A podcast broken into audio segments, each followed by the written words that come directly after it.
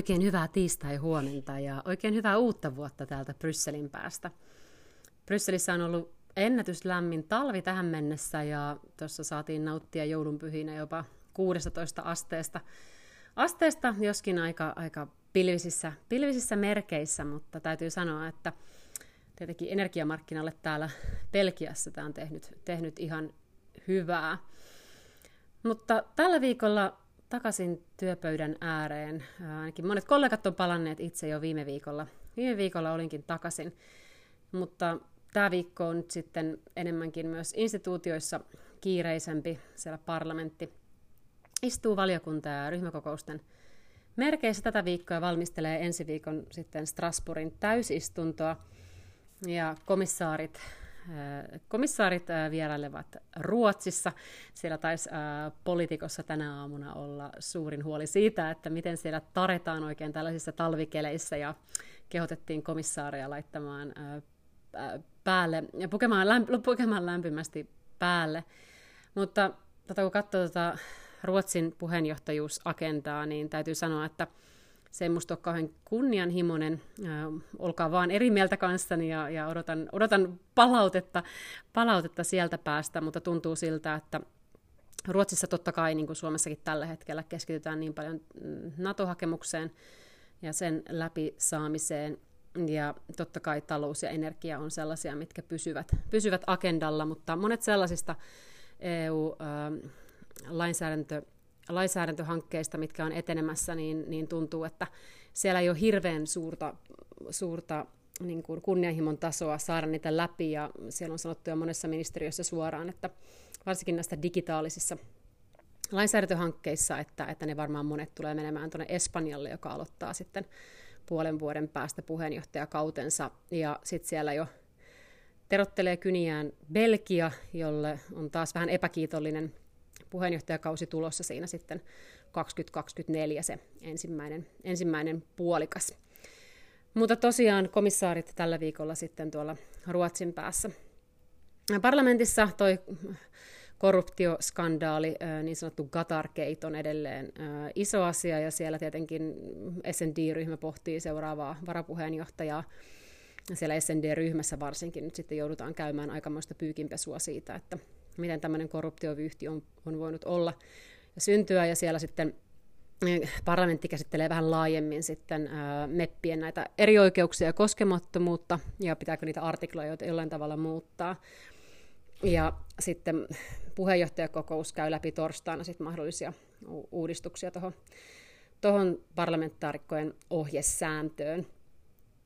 Ja sitten siellä on tällä viikolla agendalla toi korona ja, ja siellä on tämmöinen erityinen koronavaliokunta tai covid-valiokunta ja sitten pohditaan sitä, että pitäisikö sitä nyt sitten vielä jatkaa, että varianttejahan liikkuu ja sitten millä tavalla toi terveys, olisiko tuommoinen ihan, ihan erillinen sitten alivaliokunta järkevä parlamentissa. Tässä voi ehkä taas miettiä, niin kuin on monta kertaa teidän kanssa puhuttu monena tiistaina, että onko tämä sitten semmoinen, missä Euroopan parlamentilla oikeasti on A, toimivaltiuksia ja tulisiko sillä olla ylipäätään toimivaltuuksia. Terveys ja terveysturvallisuus on kuitenkin niin vahvasti jäsenmaiden kesken ja keskuudessa, ja sitten taas komissio on se, se taho, mikä sitten EU-ssa koordinoi. Ja maatalouspuolella siellä on komission kanssa keskustelua. Itse asiassa tämä oli jo eilen, en kyllä seurannut, täytyy tunnustaa henkilökohtaisesti, mutta tuosta Ukrainan maataloustuotannosta ja viennin tilanteessa, viennin tilanteessa, mutta tiedän, että teistä, teistä monet seuraa myös näitä maatalous, maatalouskeskusteluja. Ja parlamentissa muuten voisi sanoa, että on vähän hiljaisempi viikko, siellä tietysti poliittiset ryhmät on sitten aktiivisia. Ee, mutta tämä disinformaatio, mikä on ollut vuosikausia keskustelussa, euro, eurooppalaisessa keskustelussa, niin se jatkuu, ja siellä totta kai komissio ja parlamentti on kummatkin ollut aktiivisia, ja siellä on keskustelu tällaisesta uudesta mietinnöstä, tuolla IN2-valiokunnassa torstaina ulkomaisten puuttumista kaikkiin EUn demokratisiin prosesseihin. Ja tämä on tietenkin mielenkiintoinen myös meille suomalaisille, koska meillä on vaalit tulossa mm, huhtikuussa. Ja sitten ensi vuonna on, on sekä presidentinvaalit että eurovaalit. Ja paljon ei olla nähty tänä vuonna tai viime vuosina enää tällaista oikein järjestänyttynyttä disinformaatiokampanjointia. Varsinkaan Venäjän taholta nyt kun, nyt kun viimeinen vuosi on mennyt heillä sitten kiinni tuolla Ukrainassa, ja esimerkiksi Ruotsin vaalit, mitkä oli, niin siellä ei oikeastaan nähty sitten juurikaan tällaisia disinformaatiokampanjoita, mutta se ei ole sanottu, etteikö näitä sitten voisi vois taas tulla. Niin kuin teidän kanssa on monta kertaa puhuttu, niin tässä pitää nyt sitten muistaa erotella se disinformaatio ja misinformaatio, eli disinformaatio on sitä järjestäytynyttä, organisoitunutta, mahdollisesti kolmansien tahojen tekemää, tekemää häirintää vaikka nyt vaaleihin ää, eri sosiaalisen median kanavilla, internetissä ylipäätään, ää, tai median, median kohdistuen, ja sitten taas misinformaatio on sitä valheellista tietoa, mitä meistä jokainen saattaa tieten tahtoin tai, tai sitten jotkut tahot tietenkin myös tietäen levittää. Mutta tästä parlamentissa keskustelua siis torstaina. Ja siellä on tämmöinen tutkijoiden, tutkijoiden tota niin, mietintö sitten näistä, mitä on porsareikiä mahdollisesti lainsäädännössä ja mitkä on sitten näitä riskejä. Ja tämä on ihan mielenkiintoinen keskustelu myös koskien tuota Ukrainaa. Voitaisiin ottaa joku tiistai ihan käsittelyyn se, että millä tavalla tällaisia disinformaatiokampanjoita myös Venäjän taholta on Ukrainassa käytetty. Ja, ja se, että miten sofistikoituneita ne nyt on tänä päivänä enää ja, ja millä tavalla niitä sitten torjutaan. Mutta tämä on semmoinen Brysselissä jatkuvasti kyllä keskustelussa oleva, oleva aihe. Ja Libe-komitea on tosi aktiivinen tällä viikolla. Siellä on äänestyksiä tietoverkkorikollisuudesta, siellä on oikeusvaltiotilannetta Espanjassa. Ne, ketkä seuraa näitä aiheita, niin, niin katsokaa torstain agendaa. Ja sitten siellä on keskustelua esimerkiksi toisessa EU-maassa olevan ää, ää, ihmisen tai EU-kansalaisen oikeudesta äänestää kunnallisissa vaaleissa, käyttää äänioikeutta.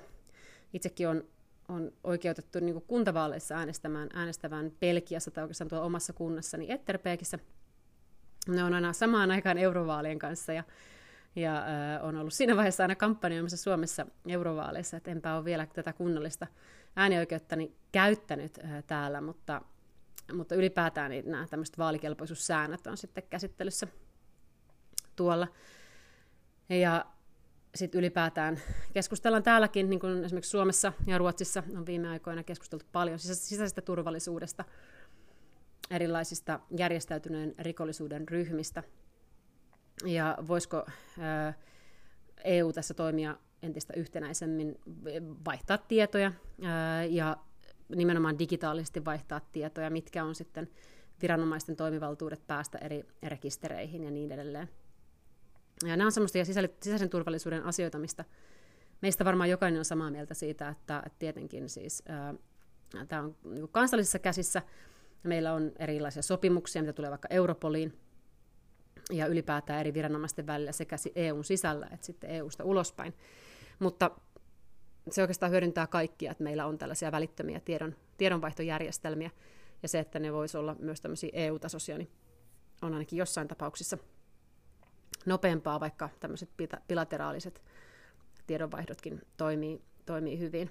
Tämä on ehkä yksi sellainen aihe, mistä tein kanssa juttelinkin ja sain hyvän, hyvän vinkin, että tämmöinen sisäinen turvallisuus on yksi aihe, mistä varmasti tänä keväänä tullaan keskustelemaan. Ja tosiaan sitten torstaina parlamentti käsittelee myös sitten tätä Euroopan parlamentin jäsenten erioikeuksia ja koskemattomuutta. Minusta se on ihan hyvä, tämmöinen korruptiokeissi on kuitenkin todella vakavasti, vakavasti otettava ja se, että kun se kohdistuu mm, useampaankin parlamentin jäseneen ja sitten avustajakuntaan, niin sen perkaamisessa riittää kyllä töitä. No sitten tuolla ympäristövaliokunnassa käydään ihan mielenkiintoinen keskustelu tästä luonnon ennallistamisesta. Siellä on nimenomaan tämä raportti näistä metsäkatoon liittyvistä tuotteista. Sitten siellä on tämä hiilirajamekanismi, paristot, kansainvälisen lentoliikenteen päästöt, eli paljon semmoisia, mitä teistä monet, monet seuraa, niin nämä on torstaina, kannattaa, kannattaa kuunnella toi ympäristövaliokunnan keskustelu. Ja sitten siellä on toi EUn päästökauppajärjestelmä ja sitten toi sosiaalinen ilmastorahasto ja sitä koskevat noin kolmikantaneuvottelut. Ja sitten teistä, ketkä seuraa kiertotaloutta, niin, niin siellä on toi ekodesignin sääntöjen tarkastaminen. Ja siis neille, kenelle ekodesign ei ole tuttu, niin se tarkoittaa sitä, että millä tavalla erilaisia tuotteita mm, suunnitellaan niin, että ne on kestäviä ja pysyy, pysyy sitten kierrossa mahdollisimman kauan. Ja sitten siellä on keskustelu tuosta tekstiilistrategiasta. Tämä on semmoinen, mikä suomalaisiakin yrityksiä monia koskee ja kiinnostaa. totta kai. Toi on ihan mielenkiintoinen tuo ekodesign siitä, että muistan Junckerin komission aikaa, edellisen komission aikaa, niin Juncker oli luvannut silloin omassa poliittisessa kampanjassaan, että hän ei, hän ei noita niin kuin suihkun päitä aio säädellä. No nyt sitten, kun, kun katsotaan ylipäätään kestävää kehitystä ja asioita, mitä, mitä oikeasti kannattaa säädellä, niin yleensä se on tällaiset, sanotaan vaikka muovituotteet, niin kuin ne suihkun päät, tai, tai semmoiset niin kuin koko EU-ssa käytettävät isot, isot niin kuin tuotteet, mitä, mitkä, mitkä vaikuttaa meidän arjessakin, ja se, että ne valmistaa sellaista materiaaleista, mitkä kestää sille, että ne suunnitellaan niin, että niistä ei tule jätettä ensimmäisen vuoden aikana. No, se nyt oli vähän, vähän nopeasti, mutta sanotaan näin, että jos meistä jokainen Applen käyttäjä vaikka tietää, että kuinka kauan noin Applen patterit kestää tai puhelimet kestää, niin tuntuu, että ne on jo suunniteltu niin, että sun pitää ostaa uusi puhelin ja niitä ei voi korjata. Mutta se, että ne pystyttäisiin alusta asti suunnittelemaan niin, että ne oikeasti voitaisiin myös korjata, niin, niin se on osa tuota, ekodesignia ja, ja kiertotaloutta, ja se on oikeasti ihan järkevää regulaatiota monessa suhteessa.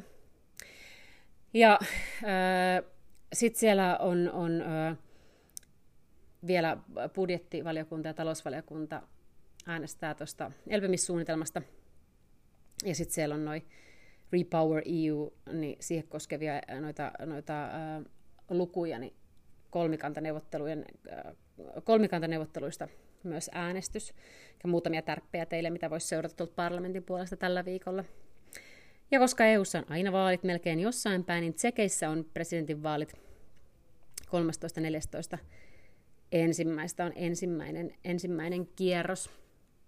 Tämä on ihan mielenkiintoista, kun itsekin tekee töitä yrityksessä, missä tietenkin seurataan vaaleja aktiivisesti ja mietitään, mietitään että miten turvataan vaaleja mahdollisimman hyvin eri maailmanmaissa, niin sitten äh, kun katsoo maailman tilannetta, niin vaaleja on todellakin tällaisen globaalin yrityksen näkökulmasta aivan jatkuvasti, mutta myös tämmöisenä EU, EU-asioiden johtajana niin voi sanoa, että EUssa kyllä on, jos ei muuten, niin on jossakin päin paikallisvaalit.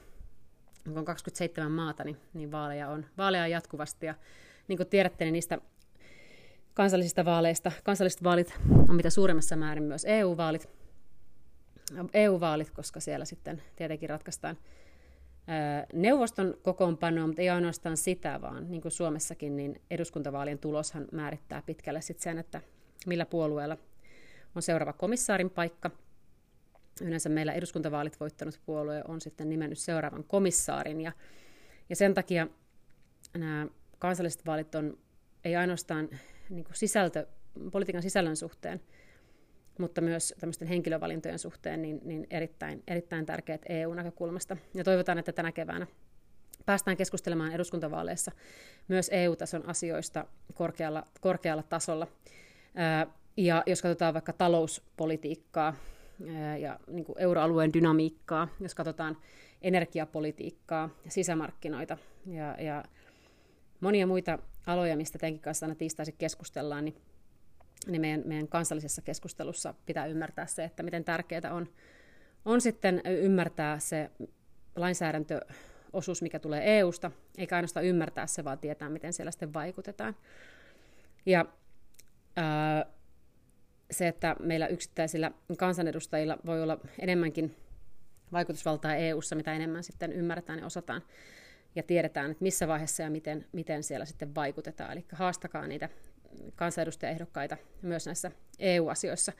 Ja, ja se, että ne tietä, he tietävät, että missä, mi, milloin on o, kyseessä lainsäädäntö, mikä tulee EUsta, ja milloin on kyseessä lainsäädäntö, mikä pysyy kansallisella tasolla. Ja sitten myös se, että millä tavalla niihin vaikutetaan. Uskaltaisin väittää, että, että jos ei kansalliset vaalit ole jopa enemmän EU-vaalit kuin eurovaalit, mutta, mutta totta kai mepeillä on tietyissä asioissa valtaa, niin kuin monena tiistana puhuttu, niin niin monivalta, äh, merkittävä va- vallankäytön elementti on kuitenkin sitten edelleen jäsenvaltioilla neuvoston puolella, ja komission valta on kasvanut, kasvanut viimeisenä vuosikymmeninä merkittävästi. Tuossa muutamat teistä huomasikin, että kommentoin myös Suomen Kuvalehdelle tätä, että millä tavalla komission valta taas jälleen kerran esimerkiksi tämän talouden elpymispaketin myötä kasvaa, niin, niin se on oikeasti merkittävää ja sen takia A, meillä pitää olla suomalaisia hyvillä vaikutusvaltaisilla paikoilla virkamieskoneistossa. B, meidän pitää ymmärtää, että kansalliset vaalit on mitä, mitä suurimmassa määrin EU-vaalit.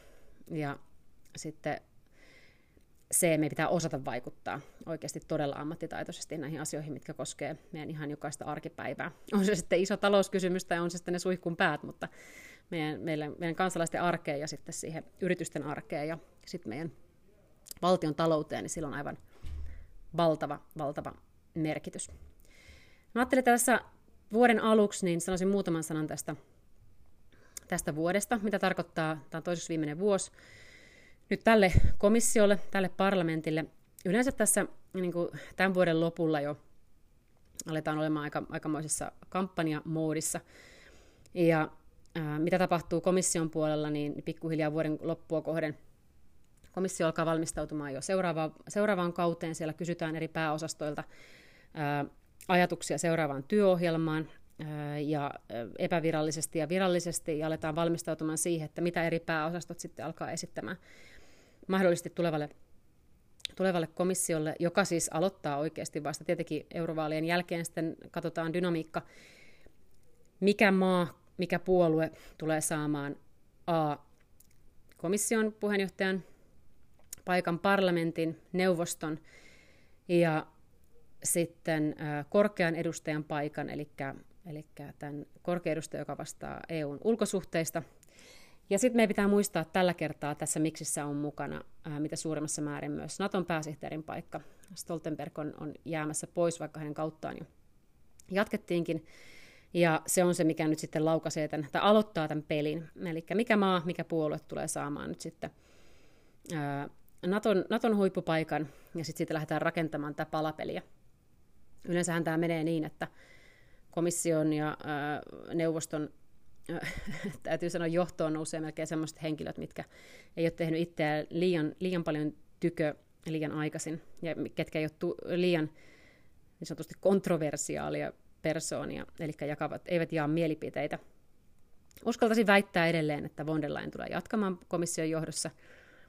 Mm, aikaisemminkin tämän maininnut näin tiistaisin, mutta, mutta siitä syystä, että, että A, EPP todennäköisesti on edelleen isoin puolueryhmittymä Euroopan unionin tasolla.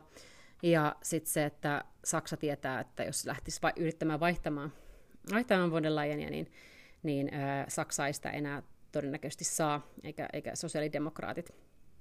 Joten uskaltaisin väittää, että von der Leyen varmasti jatkaa, vaikka tiedän, että sielläkin on kuulijoissa niitä, ketkä on, on ää, itse, itseni mukaan lukien, niin olen suuri fani Roberta Metsolan, joka on parlamentin ää, puhemies, EPP-läinen maltalainen – äh, erinomainen poliitikko, mutta äh, uskon, että Robertan aika tulee vielä toisiin yhtä tärkeisiin tehtäviin kuin missä hän on nyt, mutta veikkaisin, että myös jatkuvuuden takia niin Leyen tulee saamaan paljon pisteitä, vaikka EPP, EPPn sisällä nyt sitten Metsola kampanjoikin selvästi jo mahdollista omaa, omaa paikkaansa. Ja sitten miksei, miksei Suomi voisi saada, saada erittäin hyvää salkkua. Meillähän, meillähän olisi tuolla mahdollista saada vaikka Alexander Stubb erinomaisena mm, ehdokkaana, mikäli kokoomus voittaa vaalit, niin, niin äh, uskaltaisin, uskaltaisin tiputtaa tällaisen nimen, nimen, erinomaisen eurooppalaisen nimen tähän kisaan mukaan, ja miksei vaikka, vaikka korkeaksi edustajaksi tai muihin erittäin tärkeisiin, tärkeisiin paikkoihin ehdolle riippuen tietenkin, mitä, mitä sitten EPP saa. Tällä hetkellä sosiaalidemokraateilla on tuo korkean edustajan paikka, ja mitä sitten, mihin menee neuvosto. Neuvosto, mihin, mille maalle. Ää, mutta tässä on vielä useammat kansalliset vaalit edessä, ja katsotaan, eli teille kuulijoille, ketkä ihmettelevät, mitä, tämä nyt, mitä, mitä Euroopan tasolla poliittinen dynamiikka, miten, miten se menee, niin ää, siellä on liberaalit, eli toi entinen ALDE, ALDE-ryhmittymä, nykyinen Renew Europe, ja sitten on EPP, mihin kokoomus kuuluu, ja sitten on tota, niin, niin, vihreät ja sosiaalidemokraatit. Ja sinne tosiaan Renew Europeen kuuluu Suomesta keskusta ja RKP. Ja nyt katsotaan kansallisissa vaaleissa, että, että sitten kuinka monta päämiestä mistäkin puolueesta tulee, mistäkin jäsenmaasta. Ja, ja sen mukaan sitten noin valta, valtasuhteet menee tuolla neuvoston puolella, ja sitten tietenkin Euroopan parlamenttivaaleissa, niin katsotaan, että mistä, mitkä ryhmät tulevat olemaan kaikista isoimpia. Ja niillä sitten on valtaa käyttää, sanoa, että mitä, mitä paikkoja he täällä EU-instituutiossa haluavat. Ja itse en usko tämmöiseen kärkkiehdokas-kamppailuun tällä kertaa. Siihen ei oikeastaan, en Brysselin päässä usko tällä hetkellä kukaan, että lähdettäisikö tekemään tämmöistä samanlaista kärkiehdokaskampanjaa kuin viimeksi tehtiin. Se ei oikein resonoinut no, jäsenvaltioissa eikä kansalaisten kesken. Veikkaan, että mennään taas aika perinteisesti siihen, että nämä poliittinen, poliittiset puolueet ja jäsenmaat sitten käyvät, käyvät näitä neuvotteluja. Mutta erittäin tärkeää, että Suomi on, Suomi on tietenkin hyvin positioitunut ja tekee aktiivisesti vaalityötä, vaalityötä sitten omien ehdokkaittensa puolesta, koska sillä on oikeasti merkitystä, minkä, miten painavan salkun Suomi saa. Äh, olkoonkin, että tämä keskustelu voi aina välillä olla vähän, äh, vähän niin kuin mielenkiintoista, että mille, mille salkuille annetaan painoarvoa, mutta kyllä silloin oikeasti merkitystä, että niissä äh, politiikan sektoreilla, missä EUlla on toimivaltaa, niin niihin meidän kannattaa sitten tähdätä. Mutta katsotaan, erittäin mielenkiintoiset siis EU-vaalit tulossa myös Suomessa tänä keväänä. Tätä on Viron vaalit vielä ennen sitä, mutta sitten päästään, päästään tekemään kampanjointia Suomessa. Eli erittäin mielenkiintoinen toiseksi viimeinen vuosi tälle parlamentille ja tälle komissiolle tulossa. Ja totta kai neuvostossahan päämiehet vaihtuukin sitten sitä mukaan, kun, kun päämiehet vaihtuu jäsenvaltioissa. Ja, ja katsotaan, siellä on vielä tälle vuodelle jonkun verran, jonkun verran ää, tulossa ää, esityksiä komission puolesta, mutta ei oikeastaan mitään suurta ja merkittävää enää. Tämä alkaa olemaan enemmän sitä, että yritetään implementoida, eli saada, saada sitten läpi näitä lainsäädäntö, viimeisiä lainsäädäntöhankkeita ja katsotaan, miten Ruotsi onnistuu ja sitten jää oikeastaan Espanjan käsiin vielä viimeinen puolivuotinen tätä vuotta. Mutta hei, oikein hyvää uutta vuotta vielä kaikille ja laittakaahan, laittakaahan toiveaiheita tulemaan. Siellä on muutamia jo tullut ja kuullaan taas ensi tiistaina ja oikein mukavaa viikkoa. Moikka moi!